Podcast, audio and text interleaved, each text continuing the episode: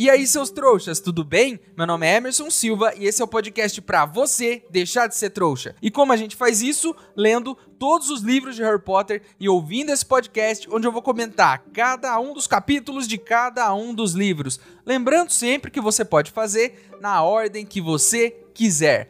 Hoje vamos comentar o capítulo 20 de A Ordem da Fênix, a história de Hagrid. Mas antes, no último episódio do podcast, no bloco final, eu fiz uma pergunta para vocês. E eu perguntei: que estratégias poderíamos usar para abalar o psicológico de Voldemort? Para Amanda Martins, é só falar que ele envelheceu e está acabado. Olha, Amanda, se tem uma coisa que irrita uma pessoa velha, é você chamar ela de velha. Porque é claro, a maioria de nós quer ser jovem para sempre, mas infelizmente como sempre, eu tenho que jogar a verdade aqui na cara de vocês. Não vai rolar. Então aceitem, vocês ficarão velhos. Pra Renata, basicamente é só chamar ele de Tom Mestiço. Você acertou em cheio, Renata. Se tem uma coisa que vai irritar ele, é ser chamado ao mesmo tempo pelo nome de trouxa e de mestiço. Acho que ele não aguentaria tamanha zoação e facilmente começaria a errar todos os feitiços, de repente até acertando alguns ali em si mesmo. Pra Emily, é só chamar ele de cabeça de ovo. Pegou pesado, hein, Emily? Mas você trouxe uma questão importante aqui. Voldemort não tem mais cabelo. Não que isso seja um problema, porque calvície atinge aí muitos trouxas também, né? E tá tudo certo. Mas se ele quiser, será que ele pode fazer cabelo? Melhor ainda, será que ele consegue fazer um nariz novo? Talvez ele fique até mais simpático assim. Pro Batatinha é só xingar ele de sem nariz. Esse é muito pior. Porque talvez, Batatinha, talvez ele ainda não tenha percebido isso porque ninguém tenha falado para ele com medo, né, de ser repreendido. E ele não olha muito no espelho. Então, quando você disser que ele não tem nariz e ele passar a mão no rosto e perceber que realmente tem algo faltando em sua face, ele pode desabar em lágrimas. E aí no final vai ser uma cena tão triste, mas tão triste, que você vai acabar tendo que consolar ele no final das contas, dizendo que tudo bem ele não ter um nariz. Ótimas ideias, pessoal. Se tem uma coisa com a qual eu posso contar é com a criatividade de vocês para destruir o psicológico de alguém. O que me deixa meio preocupado, porque isso um dia pode se voltar contra mim. Então, antes que os ouvintes me chamem de sem nariz e careca, sem enrolação, vamos logo pro episódio de hoje.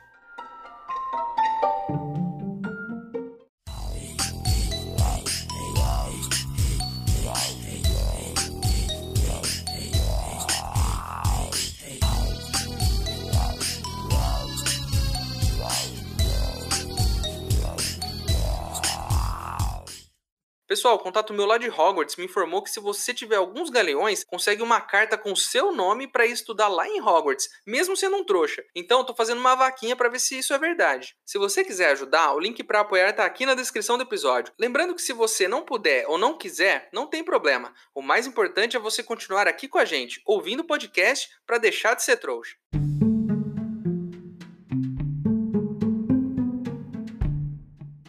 Terminamos o último capítulo descobrindo que o Hagrid está de volta. E a notícia é tão boa que o nosso menino Harry corre para pegar a capa da invisibilidade para que eles possam ir ver o grandalhão. Faz tempo que os três não fazem isso juntos, né? O mais louco aqui é que diz que o Rony cresceu tanto que agora ele tem que se encolher para caber embaixo da capa. Bons tempos aqueles, né, em que os três conseguiam usar a capa com folga sem ninguém ver. E essa é sem dúvida uma das piores partes de crescer, né? Não servir mais nas roupas que você gosta. Eu já falei aqui no passado que os meus pais compravam roupas maiores do que o meu corpo para mim. Assim elas serviriam quando eu crescesse um pouquinho mais. O problema foi que eu não cresci, né? E aí as roupas acabaram nunca servindo. Mas tem uma roupa, apenas uma que eles compraram, que era do tamanho certo. A minha jaqueta jeans. E ela era famosa, hein? Porque nos anos 90 as jaquetas jeans estavam com tudo. E eu tinha uma e usava para fazer tudo. E o que significa tudo na vida de uma criança, né? Significa ir na escola e nas festas da família.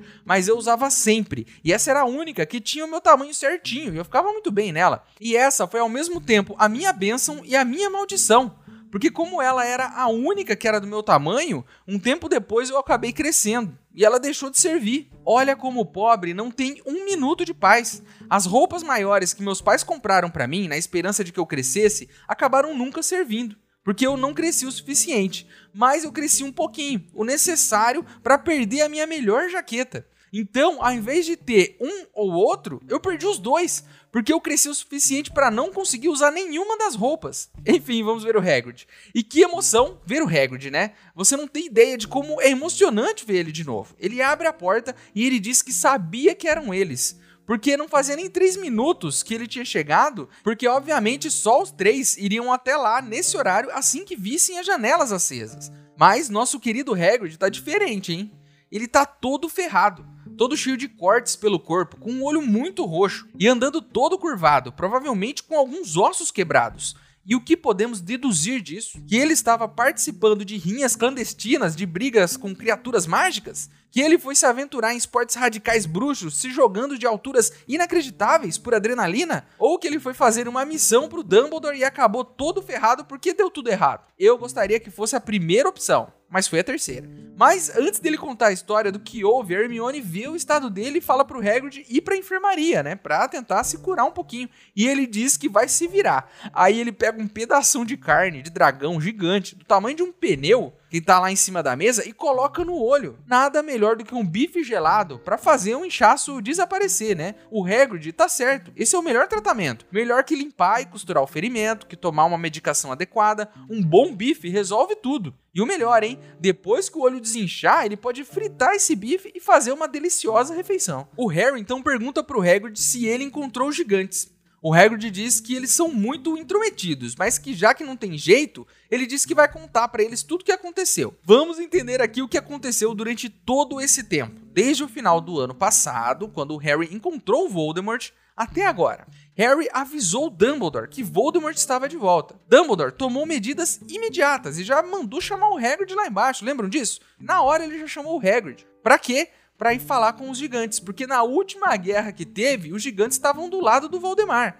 E agora o Dumbledore quer resolver isso. E quem ele vai mandar? O gigante que ele tem, né? Na verdade, os dois gigantes que ele tem, Hagrid e Madame Maxime. Mas que eles não usaram nenhuma forma bruxa de viajar, e por isso que demorou tanto tempo.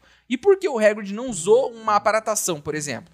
Porque ele não pode usar magia fora da escola. Lembrem-se de que ele foi expulso e proibido de usar magia. Provavelmente é o que aconteceria com o Harry no início desse livro aqui, mas não aconteceu. E além disso, um cara do ministério seguia ele, então ele nem podia meio que dar um perdido, né? E olha só que maluquice, né? O ministro colocou uma pessoa, um investigador, para ir atrás do Hagrid e da Madame Maxime mas não colocou nenhum para verificar se o coiso voltou de verdade, né? Olha que estranho isso. Isso é o que eu chamo de utilizar mal os recursos do ministério. O cara nem tentou investigar, nem tentou descobrir se Voldemort estava de volta mesmo, ele só negou a questão. Ele simplesmente supôs que sabia de tudo, disse que o coiso não voltou e quem discordasse ia ser punido. Ele é um péssimo ministro, péssimo. Enfim, quando o Hagrid diz que demorou um mês para chegar até os gigantes, o Rony fica inconformado com a informação, porque ele provavelmente nunca ouviu falar de uma viagem que levasse tanto tempo assim.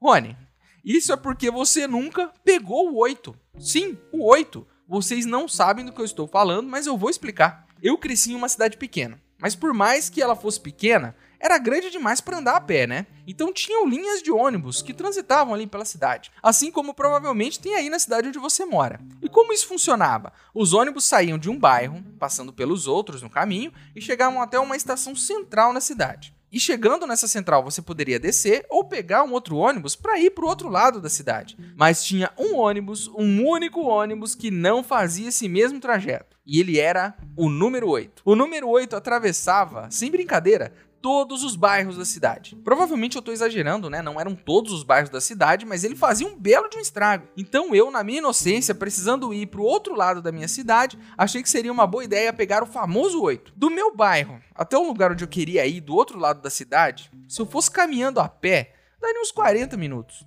Eu levei quase duas horas dentro daquele ônibus. Sim, duas horas, passando de bairro em bairro, vendo todo tipo de atrocidade e de gente esquisita. Eu lembro que um cara entrou bebendo cerveja no ônibus. Eu lembro de uma criança que ficava correndo de um lado para o outro e caindo quando o ônibus fazia as curvas. E a mãe não estava nem aí.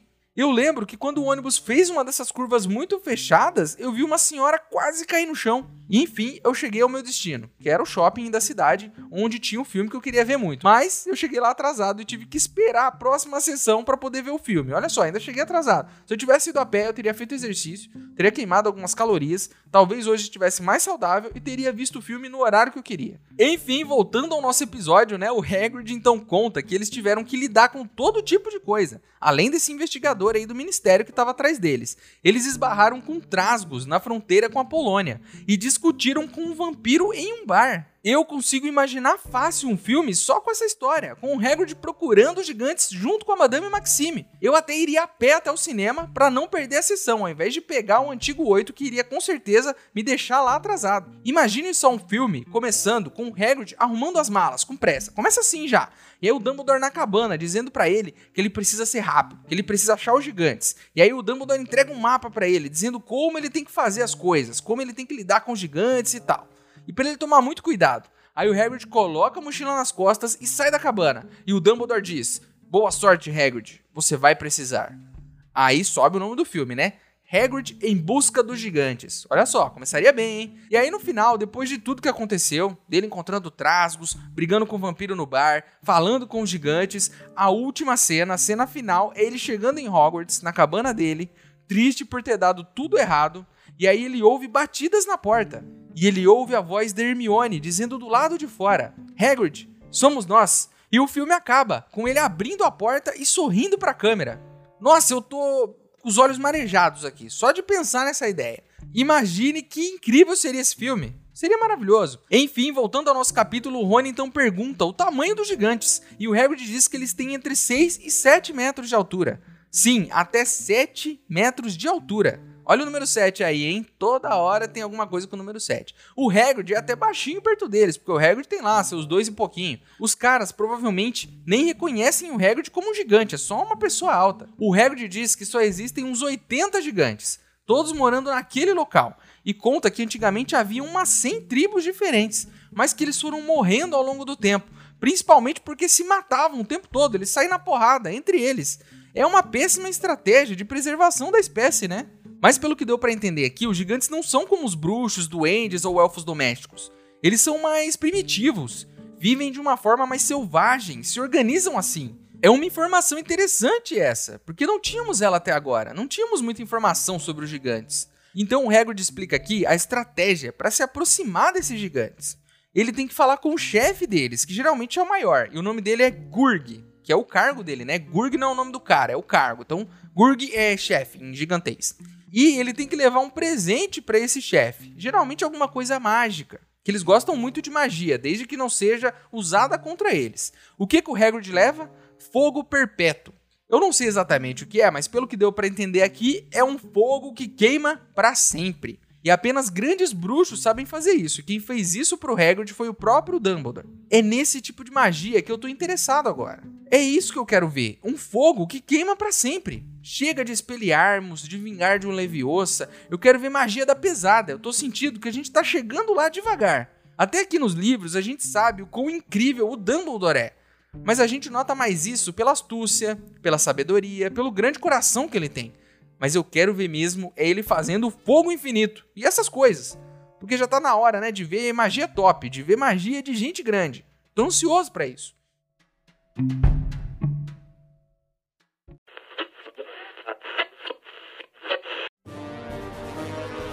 Sem tempo para o medo, ele é Eustáquio, o aventureiro. No episódio de hoje, Eustáquio vai ir aonde nenhum bruxo jamais esteve. Munido de dois presentes raros e muita coragem, Eustáquio sozinho fará amizade com os temidos gigantes.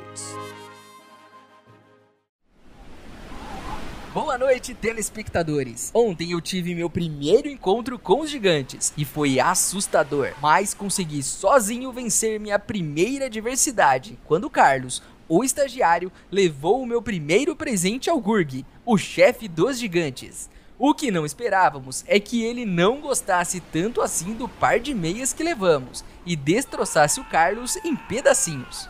Descanse em paz, Carlos. Mas acidentes acontecem e eu estou disposto a correr todos os riscos.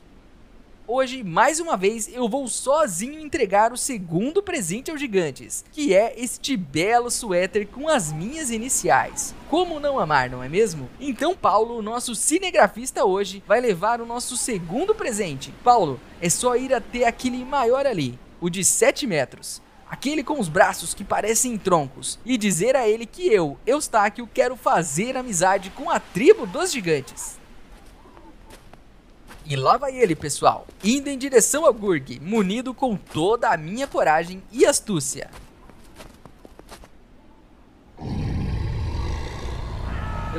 É, parece, parece que não, parece que não deu muito certo, né, pessoal? Mas mas eu não vou desistir. Correrei todos os riscos que forem necessários para cumprir a minha missão. Mas antes de continuar nossa temporada, se você aí que está nos assistindo quiser fazer parte da nossa equipe, mande uma coruja para o programa Eustáquio ou Aventureiro. Estamos com duas vagas abertas. Vejo vocês na semana que vem para o nosso próximo episódio.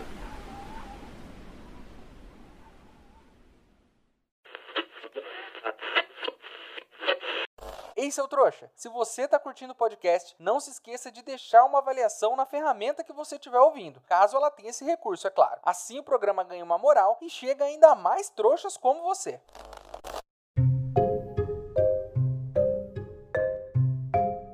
O Hagrid então diz pro gigante que ele vai voltar no dia seguinte com outro presente. Olha só essa regra de etiqueta, hein? Vai num dia com um presente e vai embora. E depois volta no outro dia com outro presente e aí sim vocês conversam. Imagine só se aquele parente chato seu, que todo mundo tem um parente chato, né? Mas imagina só se esse parente chato fizesse isso. Se quando ele quisesse encher o seu saco, fosse na sua casa e te desse um presente e fosse embora. E só voltasse no outro dia com outro presente e daí sim, ele conversaria com você e encheria o seu saco, é claro. E não é presente ruim, hein? O Hagrid falou aqui, tem que ser coisa boa. Então não vale vir com meia, cueca, essas coisas. Tem que vir com PlayStation 5 para cima. Eu acho que se nós fôssemos mais como os gigantes, as coisas seriam melhores. O chato que só vai na sua casa para te incomodar ia ter que te dar dois bons presentes. E isso faria a visita valer a pena para você. Ou melhor ainda, na impossibilidade de te dar dois PlayStation 5, ele nem iria na sua casa. E se tem uma coisa melhor do que um parente chato que te dá dois PlayStation 5, é um parente chato que nem aparece para te dar o PlayStation 5. Porque aí você se livra dele. Eu quero viver com essas regras de etiqueta. Enfim, no dia seguinte, o Hagrid chega com esse segundo presente, que é um elmo de guerra indestrutível. Pô, legal pra caramba também. O Hagrid então aproveita a farra dos presentes, né, e faz sua proposta. O gigante então ouve a mensagem do Dumbledore, ele até gosta do que tá ouvindo, e o Hagrid diz que vai voltar no dia seguinte com mais um presente para ouvir a resposta dele. Agora eu fiquei curioso, hein? Se o primeiro presente foi fogo eterno e o segundo foi um belo elmo indestrutível, imagine o próximo presente. As minhas expectativas estão muito altas. Só vai superar realmente se o Hagrid chegar lá com um PlayStation 5 no terceiro dia. O gigante vai olhar, não vai entender nada, mas vai ser um ótimo presente. Mas as negociações que estavam indo bem começaram a desandar, porque naquela noite os gigantes caíram na porrada como eles sempre fazem, por isso estão quase extintos, né? O chefe deles, que estava negociando com o Hagrid, morreu e agora tem outro chefe. Mesmo assim, o Hagrid não desiste, porque ele foi lá para cumprir a missão. E aí ele vai no dia seguinte para falar com esse novo chefe. Mas o novo chefe não quer negociar com ele. Então, os outros gigantes pegam o Hagrid pelas pernas e levantam ele. Sorte que a Madame Maxime é muito boa em feitiços, puxa a varinha e derruba um monte deles no chão, para eles poderem fugir. Mas depois disso, né, depois de usar a magia contra os gigantes, eles não vão mais querer falar com os bruxos. Eles vão ficar com o pé atrás. O Hagrid então diz que eles fugiram, mas ficaram meio que de longe observando tudo de uma gruta, por mais uns dias para ver o que ia acontecer. Então eles descobrem que os gigantes não odiavam tanto assim os bruxos e que receberam muito bem quando os comensais da morte chegaram ao acampamento. Negociaram com eles e não atacaram os comensais nenhuma vez. Claro, né? Imagine as ofertas. Enquanto o Hagrid fala para eles: "Pessoal, se juntem a nós. Vamos acabar com os bruxos das trevas e depois vocês podem voltar a morar nessa montanha congelada aqui de boa." Enquanto isso, os comensais da morte falam para eles: "Pessoal, ajudem a gente a tomar o poder e vocês vão poder comer todos os trouxas que vocês quiserem." Olha, eu nem sou um gigante, eu toparia fácil a segunda opção, porque tem comida grátis e nenhuma proposta, nenhum fogo eterno, nenhum elmo, nenhum PlayStation 5 ganha de comida grátis para sempre. Os comensais da morte sabem negociar muito melhor. Enfim, nosso querido Hagrid decidiu ir atrás dos outros gigantes, né, que sobraram e conseguiu convencer um 7. Olha só, número 7 de novo. Toda hora esse número. Mas o líder novo não gostou disso e foi atrás desse 7 que o Hagrid convenceu, desceu a porrada neles até eles concordarem com ele. E tá aí, né? Mais um argumento muito bom, né? É um argumento, inclusive, que supera o Fogo Eterno, o PlayStation 5 e a comida grátis, que é o argumento do soco na cara, né? Esse ganha. Apesar de não ter convencido nenhum gigante no final das contas, o Hagrid tem esperança de que em algum momento alguns desses gigantes vão se lembrar das palavras que ele levou até eles e que vão mudar de ideia. Enfim, a saga do Hagrid acaba por aí e agora ele tá todo lascado com um bife do tamanho de um pneu na cara porque tá com olho roxo, de tanta porrada que levou. A Hermione pergunta se o Hagrid encontrou a mãe dele. Aí ele diz que até perguntou sobre ela, mas descobriu que ela estava morta há muito tempo. Isso deixou o clima meio pesado, né? Mas nem tudo está tão ruim de forma que não possa piorar um pouco mais. Isso é algo que vem acontecendo com frequência nesse livro, hein? Nossa alegria é interrompida por quem? Pela emissária das profundezas, Dolores Umbridge, que aparece batendo na porta do Hagrid. Ela já chega entrando e analisando a casinha do Hagrid, olhando para todo lado vendo se tem alguma coisa estranha, bate o olho na mochila, bate o olho na caneca da Hermione que caiu e quebrou quando eles se esconderam embaixo da capa da invisibilidade para que ela não visse eles. Ela tá analisando o cenário. Como ela chegou tão rápido aí? Vocês lembram que a gente falou disso há uns capítulos? Essa mulher trabalha 24 horas por dia. Ela não descansa. Ela fica vigiando lareira à noite.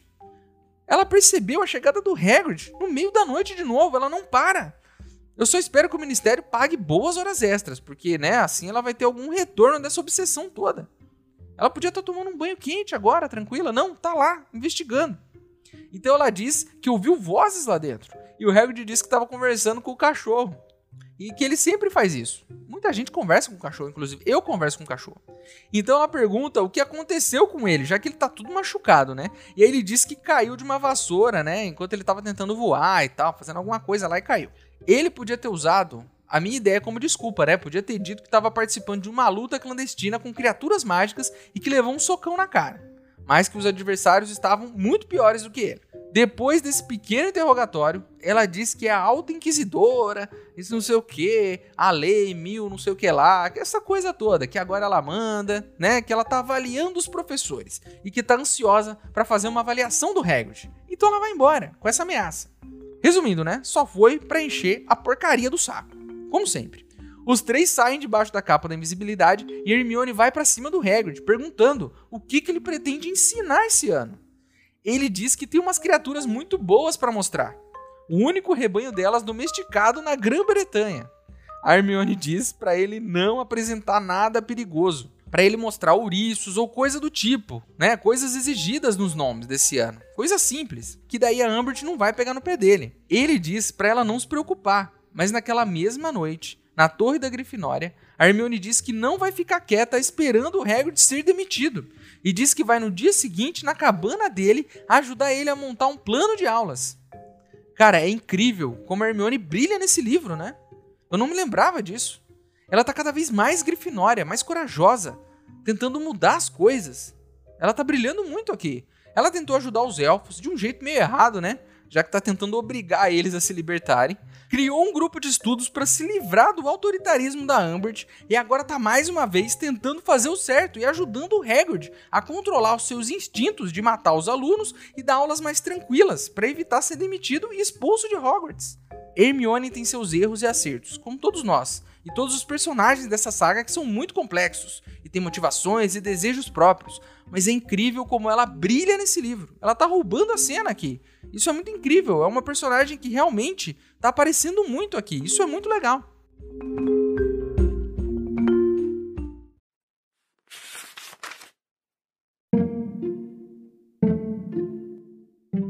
Você precisa saber também que como alta inquisidora, tenho o dever espinhoso, mas necessário, de inspecionar os meus colegas. Portanto, é provável que muito em breve nos vejamos de novo. Ela se virou bruscamente e se dirigiu à porta. A senhora está nos inspecionando? Perguntou Hagrid sem entender. Ah, sim, respondeu Umbridge mansamente, virando-se para olhá-lo, a mão na maçaneta. O ministério está resolvido a extirpar os professores incompetentes. Hagrid. Boa noite. Ela saiu, fechando a porta com um estalo. Caramba, inspecionando as pessoas? É? É, confirmou Harry retirando a capa. Trelawney já está em observação. Hum, que tipo de coisa você está planejando fazer em aula, Hagrid? Perguntou Hermione. Ah, não se preocupe, tenho um monte de aulas preparadas disse Hagrid entusiasmado, recolhendo a carne de dragão da mesa e chapando-a novamente em cima do olho. Tem uns dois bichos que andei criando para o ano do nome. Esperem para ver, são realmente especiais. Hum, especiais de que maneira? Perguntou Hermione sondando. Não vou dizer. Respondeu ele feliz. Não quero estragar a surpresa.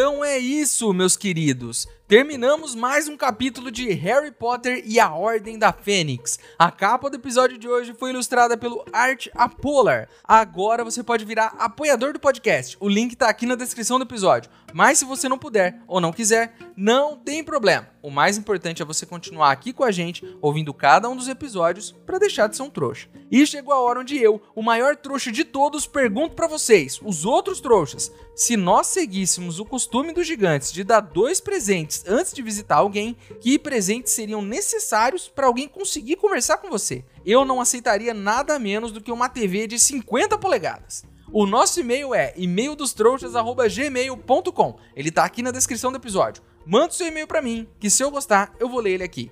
Você também pode falar comigo pelas minhas redes sociais. Meus usuários estão aqui na descrição do episódio também, certo? Então é isso ansioso pela primeira aula do Hagrid para que ele não seja expulso, inclusive. Vamos ver se a Hermione vai conseguir ajudar ele. E também tem toda a treta que tá rolando aí, a armada de Dumbledore. Então eu acho que as coisas ainda vão dar muito ruim. Mas pelo menos agora temos Hagrid de volta, certo? Então espero vocês no próximo episódio. Meu nome é Emerson Silva e esse é o podcast para você deixar de ser trouxa. Tchau!